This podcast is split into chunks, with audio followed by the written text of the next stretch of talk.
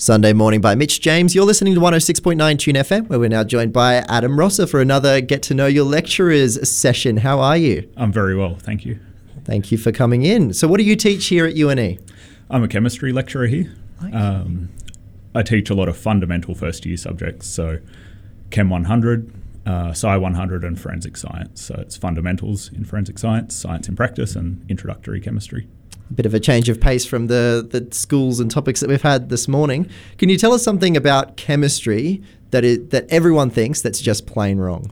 Sure. Uh, everyone thinks chemistry is for people with a lot of book smarts, and everyone who I talk to says, "Oh, you must be smart. That sounds hard," but it's really not beyond anybody to learn a good bit of chemistry. There you go. Yeah. That's pretty pretty cool. Um, it's been a while since I've done any chemistry. yeah. um, what's the best thing about your job? The best thing about my job is the face to face teaching, I think. Uh, getting to know students um, and just having them come into a room, you te- hopefully teach them something and they hopefully take that on board and enjoy that. Um, yeah, and just watching that sort of light bulb moment in their eyes. And yeah, yeah that'd be pretty rewarding. Is, yeah. is there a worst part about your job? Uh, there are. There's some. there are some downsides. Um, one, I guess, one of the most frustrating things is when you see students give up as soon as they're presented with a small challenge. Mm. When you know that they're capable of it, and you, all they need to do is put in a little bit of effort, and you see, just sort of watch them go down that path of saying, "Ah, oh, this isn't for me. It's too hard," and not giving it their all. Mm. Um, that that can be quite disappointing because uh, we know that they're capable. Mm, yeah, I bet. Um, let's find out a little bit more about you. What was your PhD in? Uh, my PhD was in physical organic chemistry. Okay. Um, so it was called the Heron reactions and theoretical properties of anomeric amides, which sort of sounds, well, it is a mouthful. Uh, but basically, I looked at amide chemistry. Um, in particular, the chemical reactions that they undergo, and I did a bit of lab work at the start and moved on to computational work after that. So, simulating their chemical reactions, their structures, and their different chemical properties. Okay. Sounds like it would have been very interesting. Yeah. I, I mean, for some people, yeah. yeah. What would be your dream research location? Uh, I think my dream research location would have to be either somewhere like the Imperial College in mm-hmm. London um, or Oxford University, one of those places with a great deal of history and um, I guess really distinguished mm. ex professors. Yeah. yeah, okay. Um, what are you passionate about at the moment, either in your research or outside of it? Uh, research wise, at the moment, I've really been focusing on how to get the best out of students and how I can deliver the best sort of classes.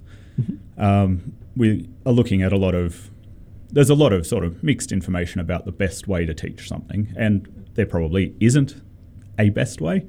Um, but we're yeah really investigating how best to deliver hmm. information to students in the changing world that we're in. Um, and I say changing world because our student cohort is largely moving online mm. and away from campus, and everything I was taught was in person just about. Mm. Um, so we yeah we need to adapt and evolve how we do things, um, and really that's what's been interesting me the most lately, research wise. Um, not so much my own chemical research, but yeah. Uh, it would be a bit of a challenge as well, teaching chemistry online as opposed to in person. It is, yeah. It's a lot trickier, and it's it's hard to be as engaging and as interesting. Um, mm it can be more difficult to explain concepts because, you know, if you've got a whiteboard there, you can draw things as you're talking about them, uh, chemical structures and reaction mechanisms and all of, all of that sort of thing. It's much more difficult to do that technologically. Uh, mm. Requires more from our end, um, more time, but it also is more difficult for the students. Um, they need to have better technology, and it, that can create barriers. Mm, okay. Yeah very big important question we've got here. if you had a chance to go to Mars, yes. would you? Uh, you know, a few years ago, I would have said yes for sure, mm-hmm. and I would love the opportunity to, but I have a young family now, so uh. um, the thought of leaving them behind would probably stop me doing so now. It's a fair call. From It's a- it.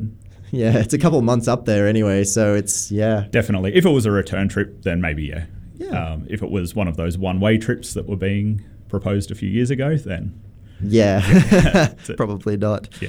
Um, what do you wish that you knew when you were starting out at university that you'd say to your first year students now? Uh, that's a really tricky question Yeah. because all students are very different. Yeah. Um, I wish I'd known how important first year subjects were. I came in thinking, oh, you know, the real learning is going to be at second and third year um, and maybe beyond. But at first year level, you sort of take things easy. It's it was the most fun I've ever had. That my first year at uni. That was a great year of my life.